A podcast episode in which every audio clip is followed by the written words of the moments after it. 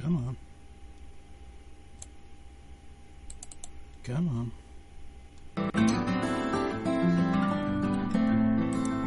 You are listening to The Maurer Report, a live radio show that ventures into the mysteries of life, as well as the hot topics of the day, either political or business.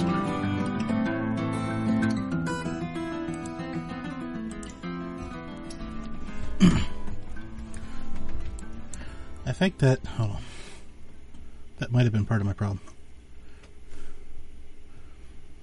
Let's see if it, an- come on, answer the dang call. Bryan, we're live, so just so you know, so don't say anything you don't want to end your career on tonight. um, hey, thank you for doing this, Bryan. Hey, no problem, no problem. How are you? Good. Um, Brian Pas Perfume? Did I say that right? Passive I'm sorry. I, I've been so. that- it's- I was gonna say I've been so It's the name wrapped up in this story that I haven't even thought about that. So, um, no problem. It's it's the name you don't want to grow up with as a kid. Uh, I got to use a lot, so that's passive.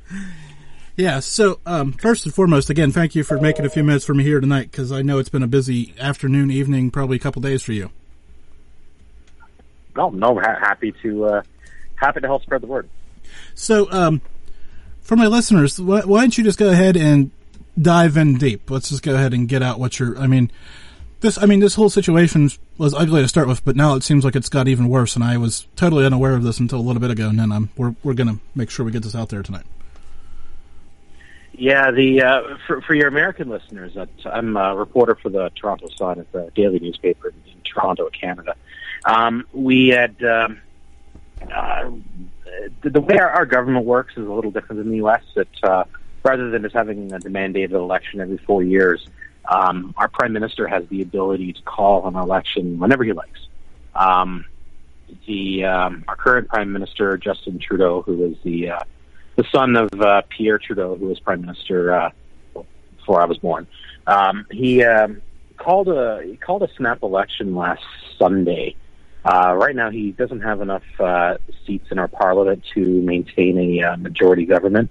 Um, so what he's done is, uh, in the middle of the pandemic, uh, against a lot of really good advice, he decided to call an election because poll numbers were good, and he was hoping to maintain a uh, you know, get enough votes to secure a majority government, which will allow him complete control in, in, the, in, the, in the parliament. I'm not going to go into the uh, intricacies of, of Canadian parliament, but uh, on the same day that he um, um, that he uh, called the election, uh, the day that Kabul fell, um, and that has pretty much dominated his campaign ever since.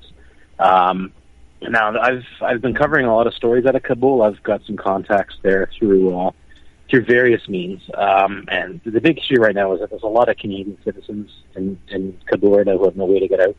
Uh, and there's and just like um, in, in the United States, there's a lot of local Afghans that uh, helped out our helped out our military. There's interpreters, fixers, uh, embassy staff, security guards, and a lot of them are stranded there. Um, a lot of them are on Taliban hit lists, so they're trying to. Uh, you know they're they're trying not only to uh, to escape but also to uh, you know uh, stay in hiding and prevent themselves from being killed. If uh, you know the Taliban are going door to door looking for anybody who um, they suspect uh, assisted the Allies during the during the Afghan war. So the uh, stories I've been covering um, have been highlighting a lot of their a lot of their um, their struggles trying to get out uh, and dealing with uh, really what, what my opinion is, is a complete inept um, um, effort by the Canadian government to do that. I, I, see a lot of American friends uh, talking about the, uh, you know, the, the, the failures of, uh, you know, the failures of, of, of the American government getting people out. Well, whatever failures that the U.S. is going through is multiplied by a thousand here. Um, uh, for example, um, German troops, uh, you know, the German um, German Air Force uh, tweeted photos of the, the helicopters they're bringing into Kabul. They're choppering up their their people. Uh, British uh, military, U.S. military are running armed patrols into Kabul to get their people out. Our government is telling people where to go and uh, hoping for the best. Um, unfortunately, it's uh, had a lot of uh, a lot of negative uh, um, problems. Uh, there was uh, a first attempt by uh, Global Affairs Canada, which is uh, the same as your, uh, uh, I guess, um, um, uh, whatever department in the U.S. government deals with things like passports and external affairs and stuff. Uh, they had. Uh, told their evacuees to go to the north gate of the Kabul airport to wear red and to tell the guards there that uh, you know that they are Canadians and they need to get out. Fortunately, the, uh, the American and the Afghan soldiers patrolling that gate uh, have been turning away our evacuees. Um, and the contact with a few Canadian citizens over there who have tried to get out and they've had absolutely no luck.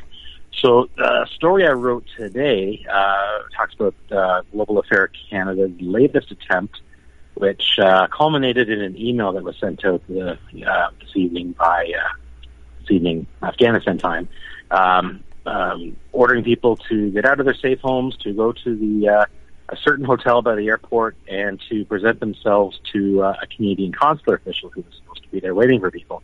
So one of the couples that I spoke to, which uh, they're an elderly couple from Toronto, they're Canadian citizens, they have Canadian passports. Uh, the the uh, the gentleman is he's, uh, he's he's a cancer patient. He's uh, he doesn't have that much longer to live, so they went back to Afghanistan to I guess tie up affairs and so sell some property and stuff.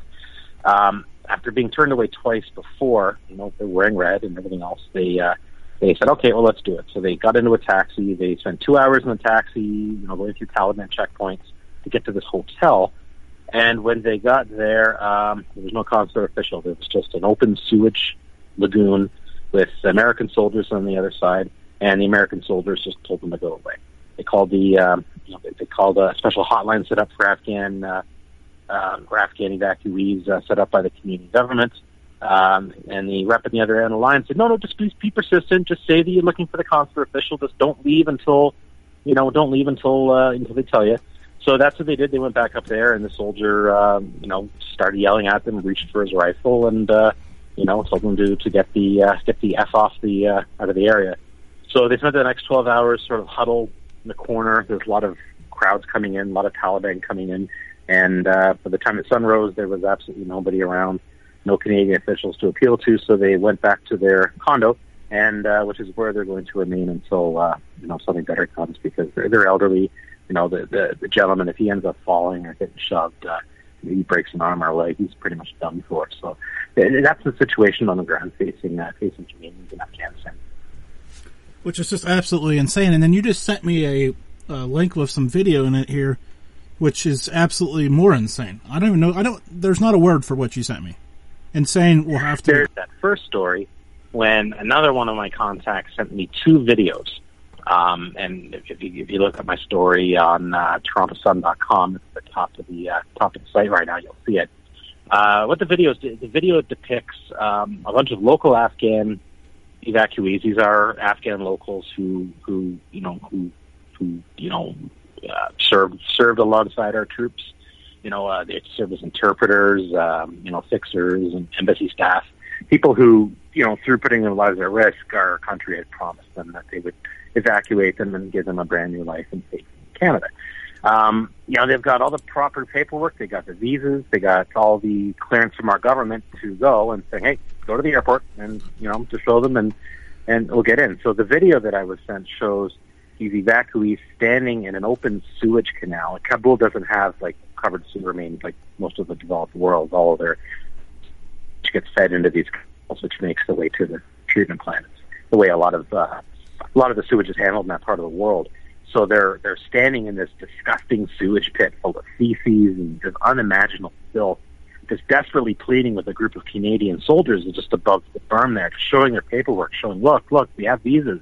You know, we were told to come here, and the Canadian soldiers were just ignored.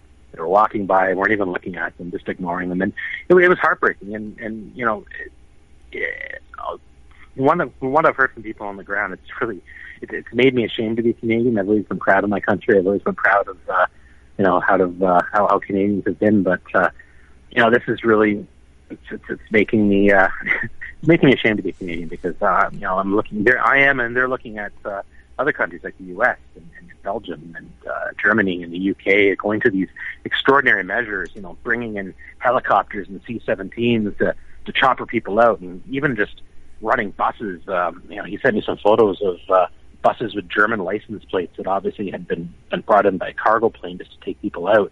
And Canada can't do anything like that. You know, Canada doesn't have a bus that they can send. Canada doesn't have a helicopter they can send. Like we have, you know, we have C-17s that can hold you know, a couple of uh, you know a couple of smaller helicopters or a large Chinook.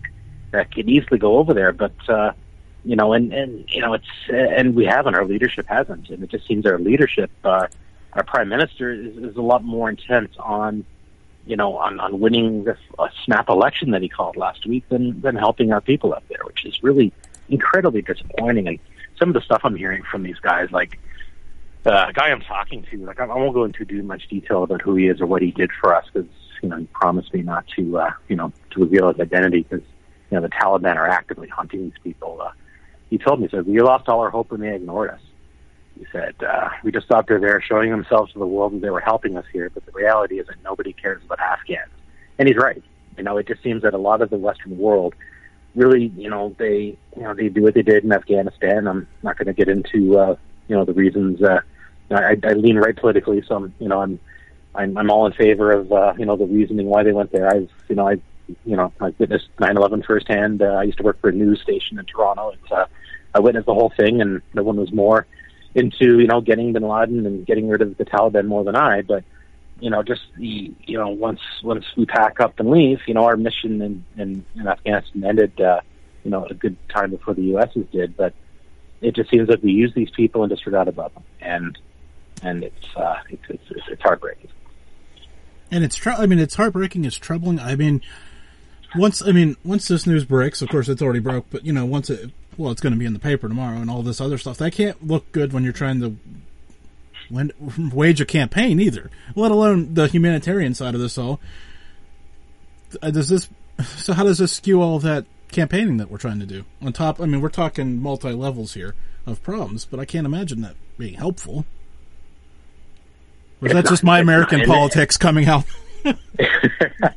you know, and, and that's the thing. A lot, a lot, of you know, a lot of a lot of Canadians grow up uh, consumed by American media. I grew up watching American Sesame Street. They had Canadian version of Sesame Street, but it just wasn't as good. You know, like I learned how to you know count to ten in Spanish before I did French just from watching American TV. So we're, we're you know we're very aware up here of the, of the American system, and it's uh, you know it's it's it's really it's it's really heartbreaking that you know for all of for all of the, the criticism that President Biden is is, is is getting for how he's reacted, how he's dealing with this, for all the criticism that, that, that former President Trump had with the Taliban to to leave when they did. Really, uh, this isn't this isn't a partisan issue. This is a this is an issue of, of common human decency. It's it's, a, it's an issue of of fulfilling a promise, and you know, and uh, you know, it's like really look at the like the compared to us, the extraordinary lengths that the Americans are going to to get their people out. Like I've uh, anybody who looks at a, a flight tracker who tracks military aircraft you know, we'll see that there's there's dozens of of, of uh, you know of, American and, and other allied planes going in and out. Like the uh, you know the Air Mobility Command is running C-17s in and out of uh, in and out of Kabul like constantly. You know the the British, the Royal Air Force are running people constantly, and occasionally we send a plane. Like we send in one or two C-17s a day to get people out, and we're really limited in the people that we that we can transport out because um, you know, we our C-17 don't have air-to-air refueling capability. We don't have any way to refill our planes on the ground in Kabul. They land in Kabul, they idle with the engines running. They load up as many people as they can according to weight, and they take off. And you know, they're they're they're staged out of uh, Kuwait City, so they're leaving just enough fuel to fly to Kabul, load up the people, and come back. And you know, we, we see these amazing stories about uh, these American C-17s loaded up with like 800 people, but you know, um, Canadian C-17s are only coming out with 100 because that's all that they can.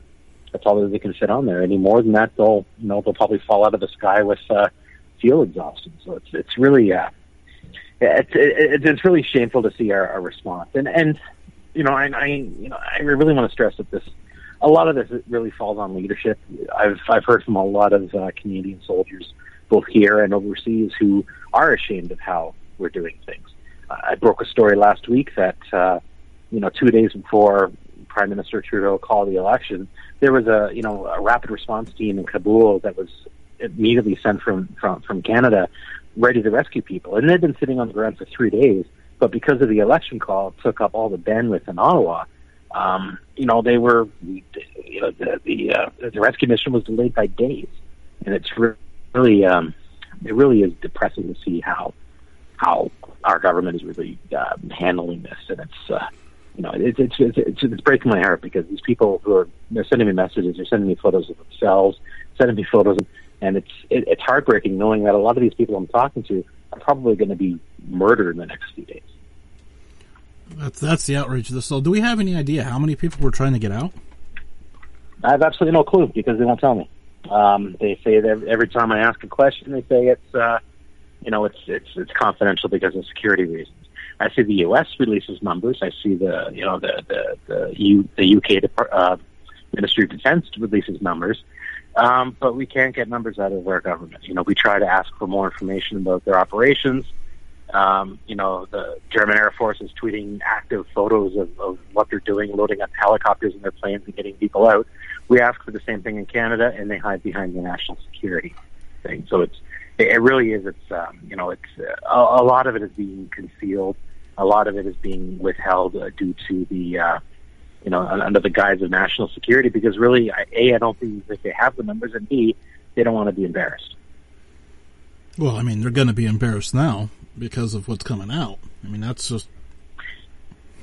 and and that's what I and that's and that's what I feel bad about because it's but that's it just seems like the only way to really get change is to try to shame them shame the government into uh into taking action you know it's it, it has worked before but unfortunately we you know we we have uh, our prime minister right now has had a lot of scandals that uh, he has extremely successfully shrugged off by just denying that they exist you know during the uh, our last election in uh a couple of years ago. Like we're only we're only two years from the last federal election. Um, our uh, uh, Prime Minister Trudeau was, uh, you know, uh, people found uh, videos and photos of him in blackface. Um, you know, there was um, he during his days as a teacher, he showed up to a uh, showed up to a, a school function uh, with his face all blacked out, pretending to be, uh, you know, um, a uh, you know, it was, a, it was an Arabian Nights theme. So he showed up with his face all darkened out. Um, that was followed soon by a video of him performing the song uh, Day-O by Harry Belafonte in complete blackface. There was another video of him in blackface with what looked like a large banana shoved down the front of his pants, jumping around like a monkey. And and he survived it because, you know, it's um, I really don't know why. You know, I, I don't know if it's if media gave him a pass or just uh, you know it's it's it's really baffling as to how somebody can survive that, especially during a during an election campaign.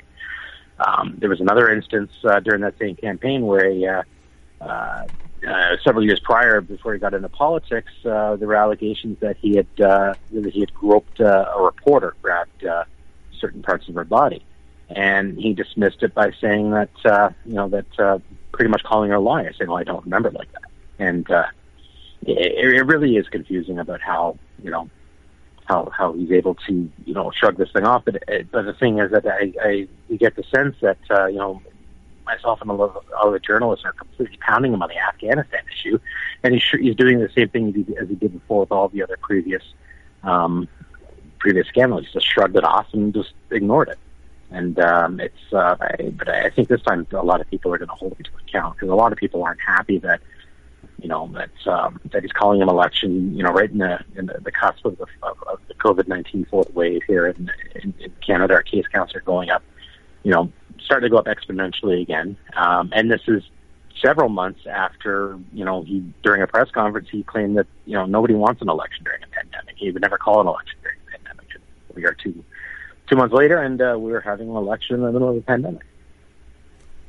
Yeah, it's just mind blowing. I mean, this whole, I mean, the cluster of events. As I, I like to peel the onion back, so to speak, and see all the layers, and just what's going there's on. There's a lot of layers. There's a lot of layers going on here, my friend. It's just, mm-hmm. I'm not even sure it's an onion anymore. Yeah. It's just kind of smushed together into one layer, though. That's the scary part. You know, ca- Canadian politics is, is, is an extremely interesting animal, you know, and even like for people like me who are interested in that kind of thing, but even for like casual observers, it, it can get quite bizarre sometimes. It, um, you know, like it, we're not like the states, the, the two-party system. We have several parties. Uh, we've got three major parties right now: the, the Liberals, which is uh, uh, Justin Trudeau's uh, the leader of uh, the Conservative Party, which just got a new leader, you know, not even a year ago. Um, we got the New Democratic Party, which is uh, leans pretty far left, um, particularly by American standards, but uh, you know, definitely by Canadian standards and there's a few other French parties that are trying to uh, to, to get their piece. But uh, yeah, Canadian politics is a very very interesting, intricate animal that uh, I think that uh, doesn't nearly get as much interest as it should, especially compared well, to uh, the the intricacies of the American system as well. Well, I'm interested now, so you're gonna you're probably gonna be seeing me hanging around, and retweeting, reading some of your stuff because uh, I just I'm mind blown now because, by all this and just all of it. Like, I guess well, you know, you kind of get in your own little bubble, and I'm sure you understand that, and it's just all consuming all the time. Um, so if we were to talk a week ago, what would we have talked about? Because it seems like this is uh, all this kind of. um, a week ago would be um, um, pretty much almost the same thing. This uh, failures in Afghanistan. A week ago was uh, there was a, a gentleman that I had uh, met online who was a, uh, uh, uh, a battalion chief at our uh, at our embassy security forces, an Afghani local, who um, you know went through the entire process to apply to come to Canada, but he was waiting for one final email that would allow him to go on, and that email never came. Um, and this is at the same time that uh, Justin Trudeau is going on national TV saying that it's not bureaucracy, but it's the Taliban keeping people out. And meanwhile, I've got my guy and several other guys that uh, are just caught up in bureaucracy. Like one final email, like the people at the at the gates of the airport won't look at him without his email. And uh, you know, the other day he made a uh, one final attempt to go through, and Canadians turned him away. So he's uh, he had him and his wife and his five kids and they all sat down on the ground and they're like, you know, what are we going to do? Because this guy is, you know, this guy's been targeted before. He's the subject of a uh, drive-by shooting a couple of years ago because he's he's quite well known with the Taliban and the anti-government forces of Afghanistan. So he's like, yeah, like once the Taliban came in, he was definitely going to be target number one. So he's been spending the past few weeks just constantly on the run. So he's sitting outside of the uh, the airport in Kabul. Um, a uh, RAF officer, British uh, Air Force officer, walked by and took pity. Uh, they saw that their little boy, who's uh, just over a year old, was sick. Uh, they'd been outside the airport for 24 hours. He'd caught a cold. He had no food, and this little baby was just having a really, really hard time. So the RAF officer took pity, uh, brought the whole family inside, um, and that was the last I've heard of him. Um, this was last Thursday, and uh, he told me that uh, the, the British had taken him in. He wasn't too sure if it was going to happen. So and on Sunday, I, he finally sent me a message um, from Birmingham, England, saying that the uh, you know that the uh, uh, Royal Air Force had uh, agreed to uh, to fly him out, even though he had no real connections to to, to Great Britain, and uh, you know he was a you know this guy was a complete Canadian, uh, you know, a Canadian worker and Canadian supporter, but the RAF uh, took him out. So and now he's still waiting for the Canadian government to deal with the bureaucracy problem, but I think you'd agree that it's much uh, much better to be doing that in Birmingham, England, than uh, you know than running from the Taliban in Kabul. As I say, the difference by that much, how his story has cha- you know changed from somebody a number of people's tonight compared to a week ago. That's yeah. Man. And it's, it's one of the one of the good pieces of good news, and um, in uh, you know, in what's been just a complete um, don't want to swear in your podcast, but a complete S storm of uh, of bad news. You, know, you can, a, uh, you definitely can when it comes to this stuff for sure. I mean, oh, it was a, okay. It was it was a complete shitstorm, and it was it was the one piece of good news so far that uh, you know that he's able to do that because I, I really really felt for this guy, this poor guy. You know, he's, he sent me photos of his kids and he's got beautiful little children and his little girl's about the same same age as my little girl and you know and uh, you know uh, you know, she, I, she wanted to take like the three years old. She wanted to take her to, uh, you know, when they finally arrived in Toronto, you know, we take them to some of her favorite playgrounds in the city, and you know, it was, you know, we had a play date scheduled, and it was heartbreaking to to know that, uh, you know, that our play date may not happen because uh, the little girl would end up being murdered by the Taliban because her father decided to work as a, as a security commander for the Canadian embassy, and it's. uh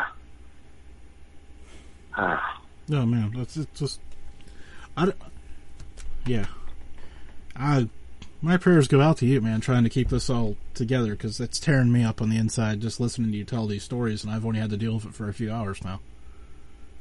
Mm-hmm. So, it's uh, yeah. so okay, got time? You got got time for a couple quick more questions? I know I told you I'd have you out of here, and of course I look at the clock, and I've already kept you longer than I said I would. So let's let's shift gears. Let's lighten this up a little bit. What made you want to become a reporter in the first place? Um, I never actually got into. Uh, I never really had any aspirations to be able to get into journalism. I went to school for television. I uh, graduated from from high school uh, wanting to. Uh, you know, the, the most ever getting into journalism would be like a photographer or something or a TV cameraman. I, I, um, you know, when I was in high school, I used to. Uh, I used to volunteer for the local cable TV station, working on the news show as a, as a, as a camera operator, you know, going out in the field and listening for stuff in the scanner and shooting news and stuff, which really appealed to me. And I thought that would be my career. Um, graduated from school. I ended up working in TV for a bit and uh, decided it wasn't for me. And uh, without any journalism or training or going to J school, I applied to a few newspapers about 12 years ago, and I ended up uh, getting hired at a a paper out in Alberta in Western Canada. Um, I'm born and raised in the Toronto area, so Alberta is uh, is just north of Montana. So just as a, as a ge- geographical reference for, for, for the American listeners, uh, which is just about as far away from Toronto as you can be and still you know be out of the ocean. Um, Alberta is very it's a totally different dynamic than Toronto. Toronto is a very dynamic city. It's uh, you know probably equivalent to Chicago or, or, or Los Angeles in terms of uh, in terms of size and uh, and density and, and flavor. Probably Chicago is probably the easiest, probably the closest uh, facsimile to uh, Toronto that I've seen in, in, in the states. Um, except for that, that river they turn green every St. Patrick's Day. You know that, that here. Lake Ontario is a little too big to, to, to turn green, but uh, yeah, uh, sort of the Alberta dynamic made me fall in love with that province. Um, I'd uh, lived out there for 12 years. I met my wife out there. I got married out there. Uh, our little girl was born out there. Um, and I ended up uh, moving back to Toronto about three years ago. I got hired at uh, the Toronto Sun, which is uh, um, one of Canada's larger papers. Um, so I moved back there, and uh, I've been here ever since. Uh, we've been hoping to move back. I'd love to move back to Alberta at some point, but uh, you know the job takes me here. But it's uh, it's it's it's been a very interesting career so far. But I think uh, what's been happening for the past week is, is more or less defined my uh, my journalism career. It's really uh, you know it's. Uh, I'm, I'm proud of the work I've done, and I'm, I'm really hoping that uh, it can make a difference with what's uh, happening right now with our government. And uh, it's uh, baffling, uh, baffling disregard of uh, what's happening with uh, in Afghanistan. Uh, a problem that, that really they made. So one more question for you here, real quick. Um, well, two. I've got one, and then I've got to, I've got to ask the other one. But it, yeah. Anyways, um, how did the, how does Canada look at President Biden? Um, it's it's it's it's really hard to say. Um, Canada is very, uh, you know, I'd, I'd say that uh, you know, Canada leans a lot further left than a lot of the U.S. You know what uh, I think what a lot of Americans would consider to be left wing, like President Obama, for example, would probably uh, fit quite right in uh, the Canadian uh, uh, uh, ideological landscape. Uh, I know that Obama is seen as, as quite the left winger down there, but up here, I think that he would probably be. You know, considered considered right wing. It's just the different dynamics between our two countries. It's um, I, I think that um, a lot of a lot of Canadians watched uh, the Trump years with kind of a, a, a sort of sort of a, a, a mix of amusement and wonder. Um, I think that um, I, I think that a lot of um, you know, a, a, lot, a lot of Canadians are kind of they're, they're going to be interested to see exactly what uh, how President Biden deals with uh, a lot of what uh, Trump has left. Um, I know that um, you know economically there was a, a lot of issues. I know that Trump was a big supporter of oil and gas, uh, especially in Western Canada. is uh, is built is built on oil and gas. Um, there was a, a pipeline that uh, that we've been trying to get built that would transport uh, Alberta oil to uh, refineries in, in Texas that uh, Obama was against um, during the, the Donald the Donald Trump years. We were um, you know there was uh, a lot of good progress in getting that built. Uh, unfortunately, uh, one of the first things that President Biden did was cancel it. So uh, um, there, was, there was a lot of angst there. Um, on the other hand, uh, a lot of the uh, a lot of the trade policies enacted by President uh, President Trump uh, were very very protectionist and uh, really affected our economy quite uh, quite harshly. Yes, particularly when it came to things like steel exports. Um, you know, a lot of uh, a lot of um, American industry uses a lot of Canadian steel, and uh, just the way it was framed. Uh, through um, you know that uh, you know that uh, you know they they stopped uh, you know they put a lot of heavy tariffs on on, on, Canadian steel exports was uh, it, it, it really affected our industry a lot, and it really kind of uh, soured a lot of the relations between the two. So really, there's there's a, there's an ideological aspect, and there's also an economic aspect, and I think those two. I think the average Canadian, at least those who are half interested in politics, they they, they struggle a lot to um, to to reconcile those two. So the other thing I have to ask you about, because I'm from Western Pennsylvania, of course, this gonna, this is going to end badly for you. I mean, I know you've got other things on your plate right now, but you know, as a Penguins fan, I have to ask you: Are the Maple Leafs still playing hockey? Oh, the Leafs suck.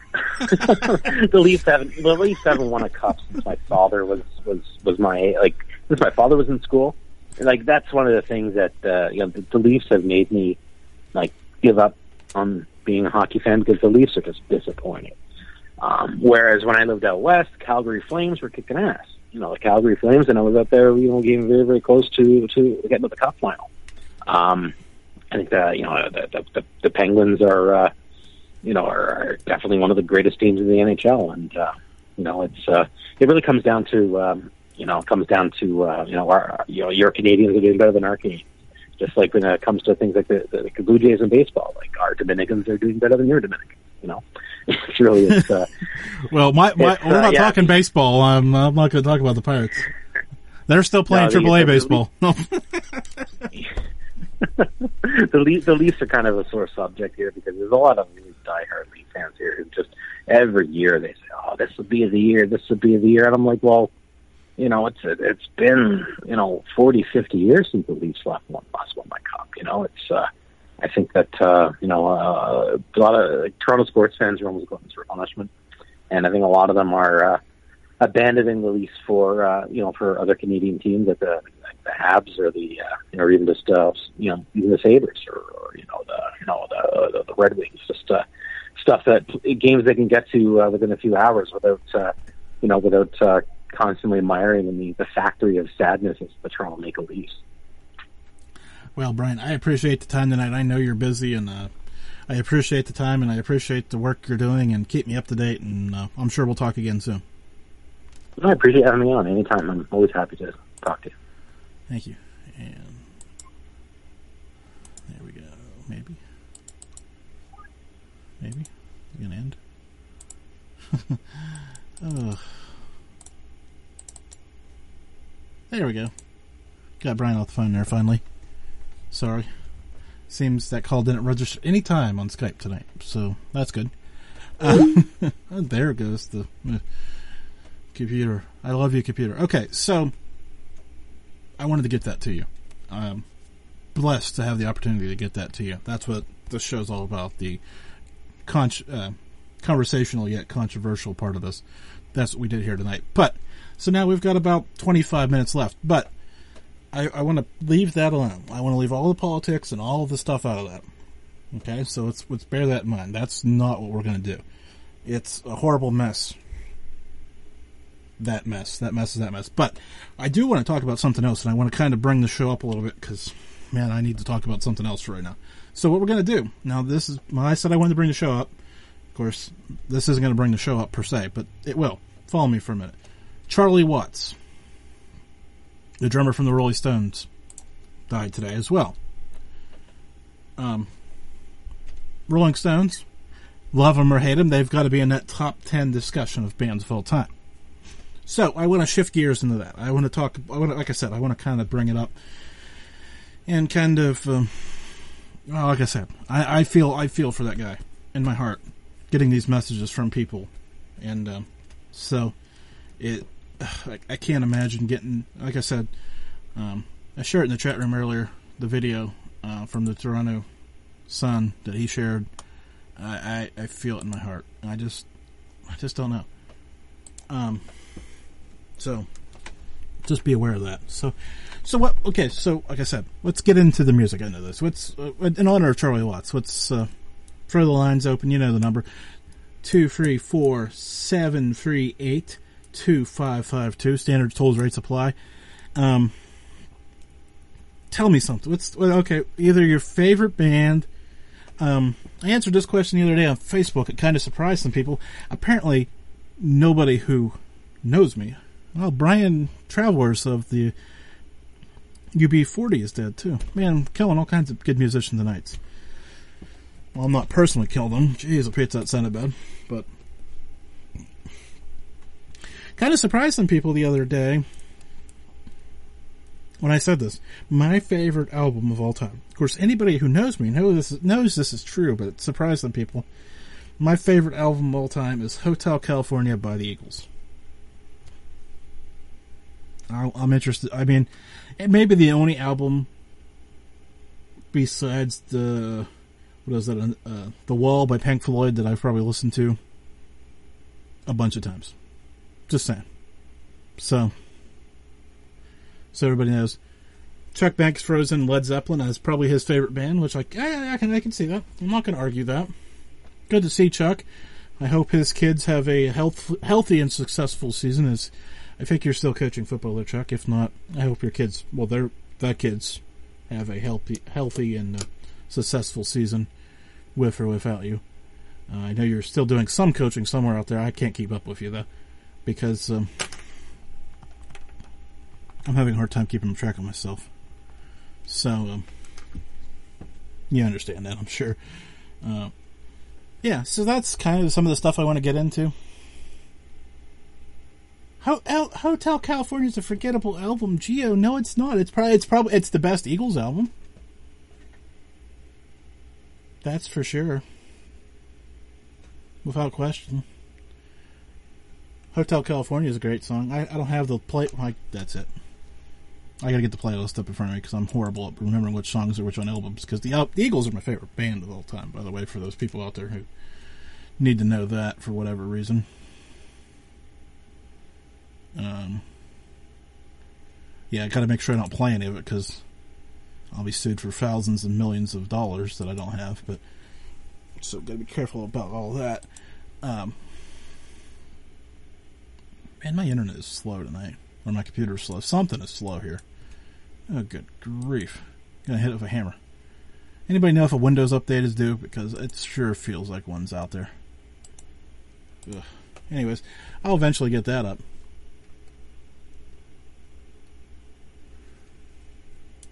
No, it's not. Oh, Geo is on this tonight. He is really harping on on this Eagles thing, and I think it's. I don't know. I'm biased. I love the Eagles, so there's that. Not necessarily. Uh, maybe not necessarily the best uh, judge of everything. Don Henley's solo career is garbage. Um, new stuff. The the new album that he has out. Uh, well, I don't know if it's the newest album he has out. Cass County. Definitely a different sound, but isn't garbage. That's my opinion. I know you guys love that. Take it easy. Yeah, that's, see, that's that's what we need. That's what we need right now.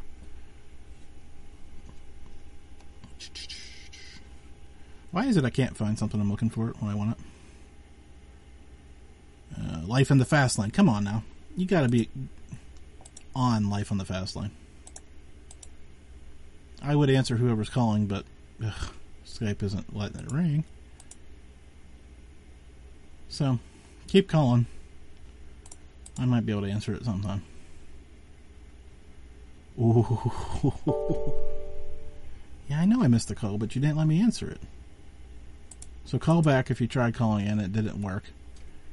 For whatever reason. Because just how my night's gone.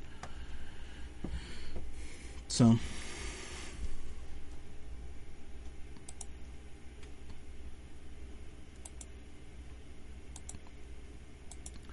A lot of clicking because I'm trying to get things squared away. I don't know. I don't get it. Anyway, so if you did try calling, please try to call back. Um, I'm interest. I'm disappointed to see the uh, the hate for the Eagles. I figured more of you. Actually, after seeing some of the Spotify things in those dynamic stats of what people are listening to that listen to the report, it doesn't surprise me. Actually, I am surprised by some of that, and I would try to open that and read that to you, but the way my computer's operating right now, I'm not going to get into it. So, but uh, yeah, little surprised by the hate there.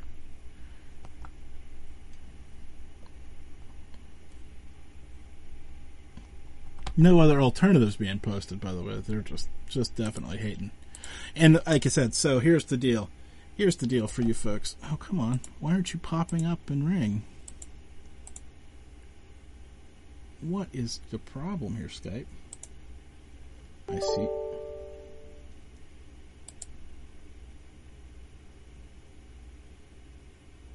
I see you, but you don't pop up to ring. Okay, we're gonna do this then. Hold on, everybody. Give me two seconds here. Um, we'll do it this way. So whoever called in again, whatever's going on, I don't quite get it. Apparently, my computer is killing me tonight, but that's okay because I think I have Plan B here going soon, shortly. So maybe we'll give that a whirl here. Always, always Plan B around here because that's what we have to do.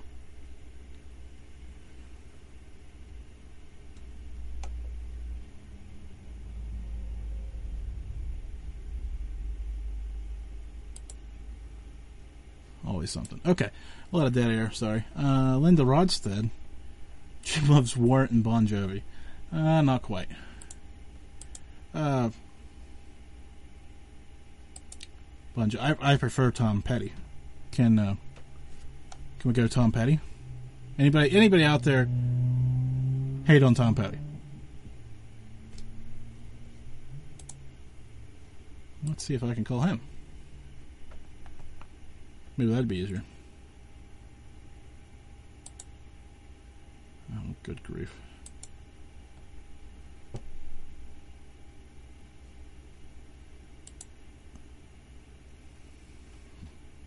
Shakes my head. Live radio. Live radio. It's best here.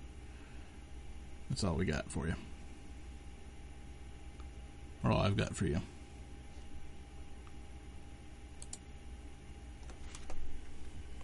Yacht Rock? Oh no. We can't be having any of that. Actually, some of it's pretty good. Just kidding. Let's see. Close that. Bring that up. Yep. I'm gonna talk you through this because what else do I have to do right now?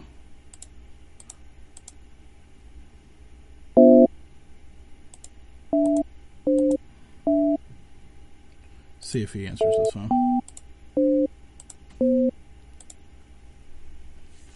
See if it makes the call even. How about that?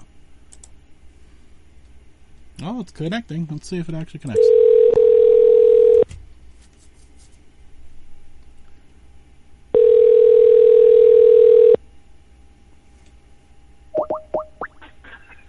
Hello. Everett, I heard you were trying to call, so I did the next best thing and call you. Oh, you know, I appreciate that. I'm a long-time listener, and this is the first time you've called me on air. I heard you uh, talking about the Eagles. Yes, sir. Well, we started. We started with obviously uh, the passing of Charlie Watt, but we and I jumped at Eagles because that's probably more stuff I know. So, Oh, the Eagles. Why? Of all the bands out there you could listen to, why the Eagles? because they're good, good songs. I don't know, man. Okay, so who, who, Rolling who Stones are Rolling Stones are better. Uh, The, the Eagles is just so depressing. It's like I, I hear an Eagles song and I immediately get sad and want to drink. Well, come on. I mean, I, I live in Western Pennsylvania. What else do you got? I, I, I guess this is true. but no, no, seriously, I heard you talking about uh, Charlie Watts and it, you know it, the music industry. And if you hear the rain and thunder, you'll have to forgive me. There's a huge storm going on.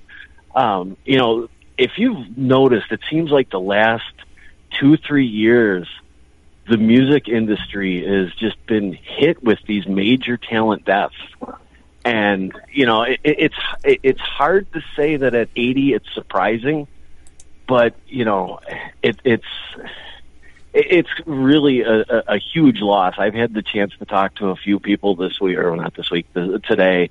And you know there was speculation when he pulled out of the tour and had uh oh i can't remember his text name the guy that fills in for him uh join the the tour prep but you know, it, it's just a it, it, it's it's really an end of an era for rock and roll today.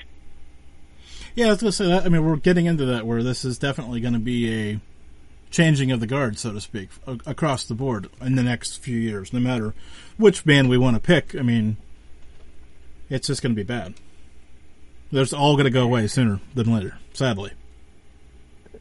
and, and that's that's the natural part of life. I mean, I, you know, in in a way, like I, like I said, I've talked to quite a few people today, and you know, there's some shock, but at the same time, again, to be 80 and to have done what he did for as long as he did, I mean, almost 60 years, he was drumming for the Rolling Stones. That that's an amazing career.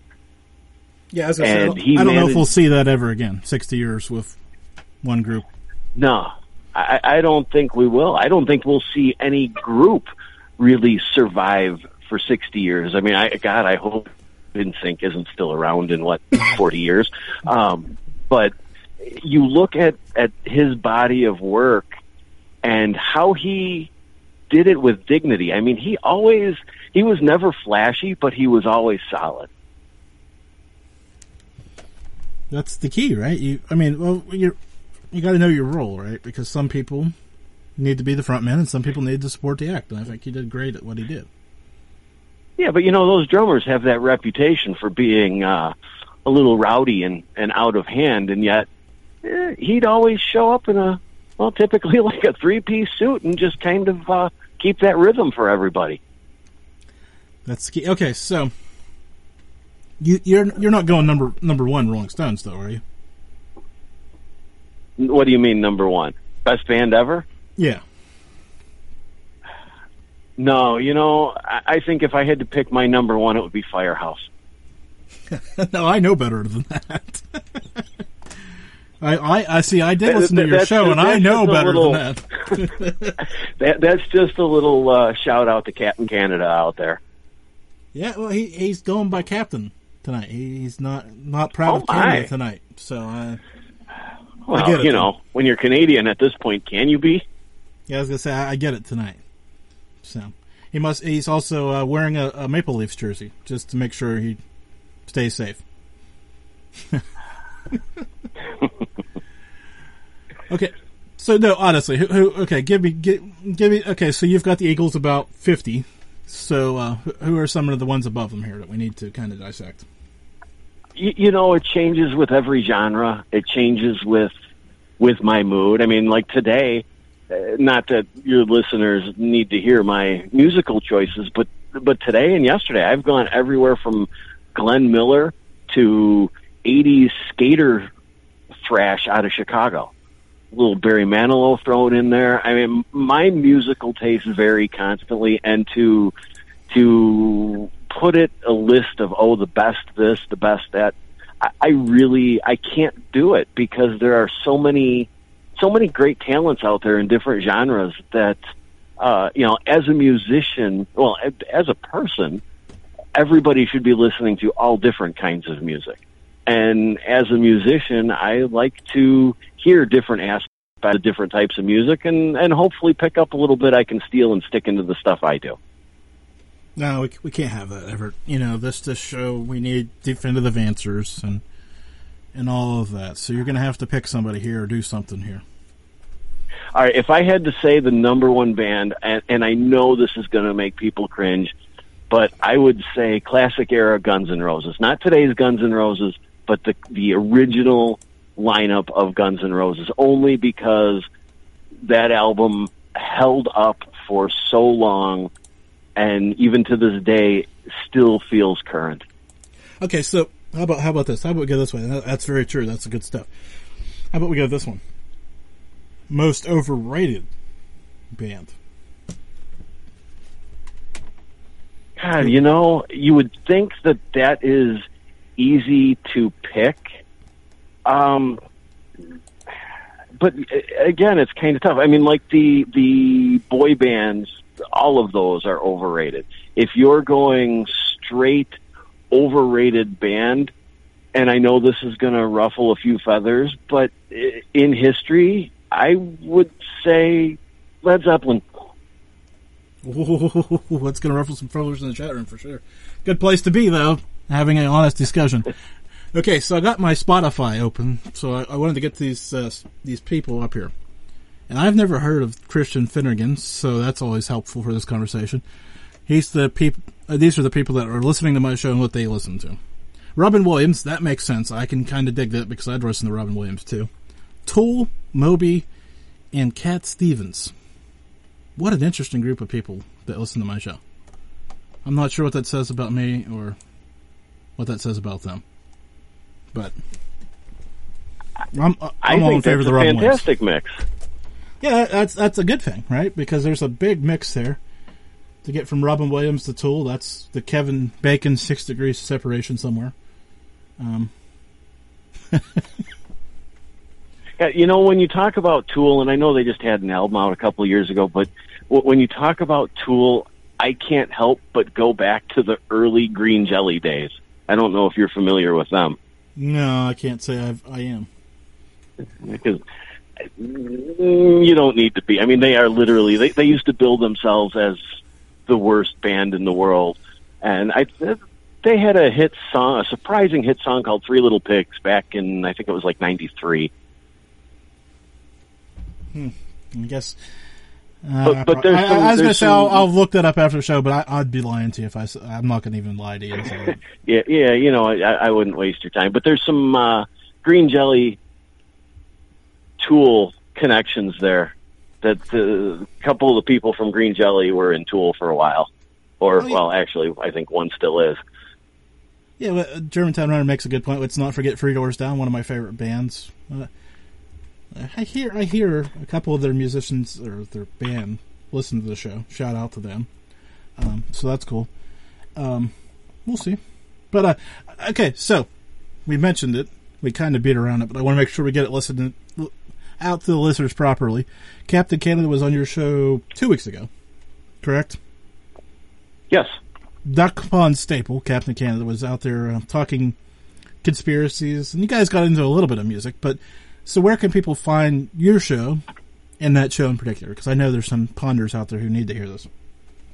Oh, they can find our show, which I appreciate the the opportunity to shamelessly plug it. it, it it's extension thirteen, and you can find it on uh, most of the major podcast outlets and on Spreaker and and Apple Podcasts and Google, and you can find it. We prefer at extension13.com.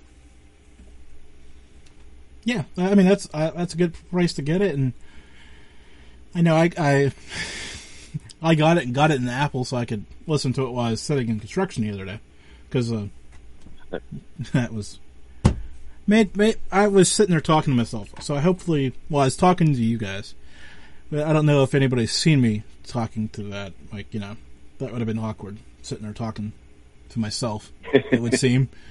Then again, what did I expect, right? There's nothing worse, Everett, than walking down a an aisle at a store and somebody says, "How are you?"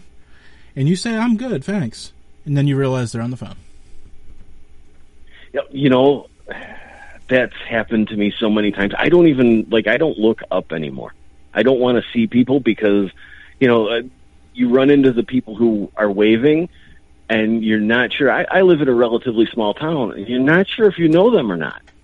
And it turns out they're waving to their wife or husband down the aisle behind you, and you know, I, I'm I'm nervous to almost recognize anybody at this point in time. Nobody Mostly has, because I end up I, I end up looking a little stupid when I do, but you know I'm good at that. because nobody has any good conversation anymore. That's for sure. First off, Yeah, that's true. And you know what? That's what was nice about having Captain Canada on. I the show went in a whole bunch of different directions that I don't think we really expected, but we just sat down. It was like we were just having a, a conversation, and oh, and it happened to be you know broadcast and recorded too. yeah, and that, that's the fun thing. Like I said, I, I enjoyed listening to it. Well, I enjoyed talking to it. I don't. I, I don't know if I would have did that live, but since I was sitting in my car in traffic, I felt like I needed to interject. A little disappointed you guys didn't interact back, but I guess Well, you know, I, I have enough problems trying to keep the studio up and running. Sometimes I miss the different chats and and that, and I know that uh, people get disappointed when I do that. But I'm really not allowed to touch buttons, and, and when the show's running, all I'm doing is touching buttons, and it makes me nervous. I get it. That's why I'm only on the pond. Like people are mad at me because I'm not on Facebook, reading messages there, or reading text. Me- uh, people text me during the show. I'm like, good grief, get over it. I'm not going to be reading my phone or my email or my Twitter or my. Ugh. Just show up on the And, pond. and, and, and, you know, part of it, and I love that you have the chat room and that you're good at, at interacting with with the chatters. Uh, For me, when we're talking to somebody, I typically try to be 100% engrossed in that conversation, and sometimes I've just forget to look at the chat room because, and, you know, you get the opportunity to speak to somebody who you've wanted to speak to for a long time or about a topic that you wanted to talk about for a long time. And I want to have that conversation and I maybe it's selfish, but I want it to be as interesting a conversation as it can be. And I often forget that people are listening. It's a. I, I, we're talking shop here, folks. Sorry for the few people that don't get it. Um, it's that fine line between what I want and I've learned through the years to figure out. Like I, I'll, I'll shout him out. He knows what I'm talking about. Germantown Runner can steer me a little bit differently than I planned on going. Well, sometimes a lot differently. Let's not lie. and sometimes it's better, and we go with it. And sometimes I think where I'm going is better, and I just go with that. And but that comes. I mean, having a chat room in front of you for ten years. Well, at one time, four. Good God! Ever you want to talk about making your head spin? Uh, one. Yeah, is- I don't know how I I don't know how people can manage that many. You don't.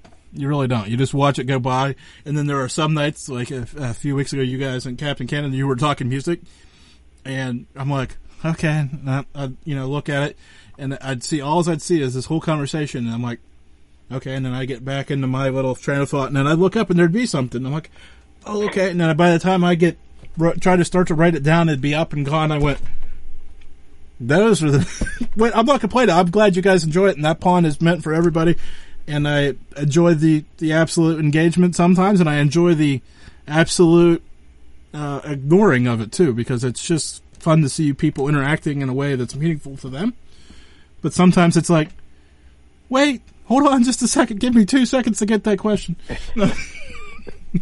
Yeah, I, I think both Captain Canada and I have to apologize a little bit because we did, we we really did that night hijack your chat room.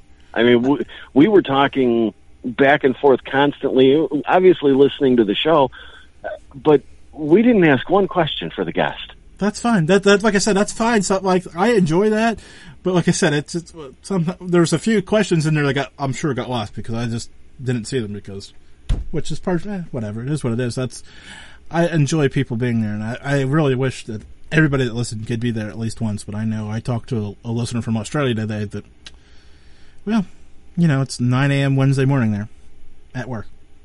It happens.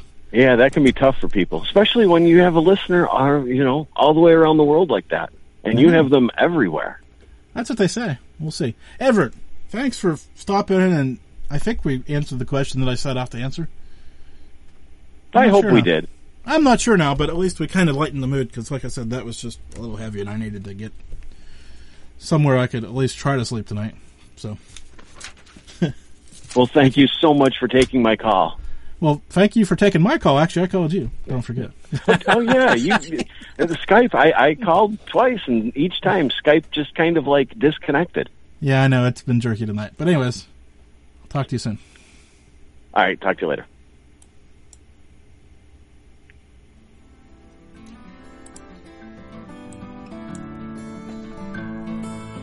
Thank you for listening to this episode of the Mallard Report. Stay tuned for details on saving money at the Duck Pond Shop. I hope you enjoyed this report. Please subscribe so that you can join us again. And if you appreciate the show, leave us some stars or a review. For more notes from this show or other great shows, check out Mallard.com. A reminder, the views and opinions of this show are those of the host and guest and do not represent any sponsors, affiliates, or any other partners of the Mallard Report. Now for your money saving tip. Promo code Mallard at checkout of duckpondshop.com where you can get your t-shirt, coffee mug, and other great products. That's promo code Mallard at checkout, duckpondshop.com. Until next week, stay You know, a lot can happen in seven minutes, and luckily, that's how long it takes me to tell a story. My name is Aaron Califano, and I'm the creator of Seven Minute Stories. I'm proud to partner with Evergreen Podcasts, and I'd like to invite you to join me on this journey. I'm going to take you on some crazy roller coaster rides using my unique extemporaneous storytelling style, and together, we're going to try to make sense of the world, all through the art of storytelling, and all in approximately seven minutes.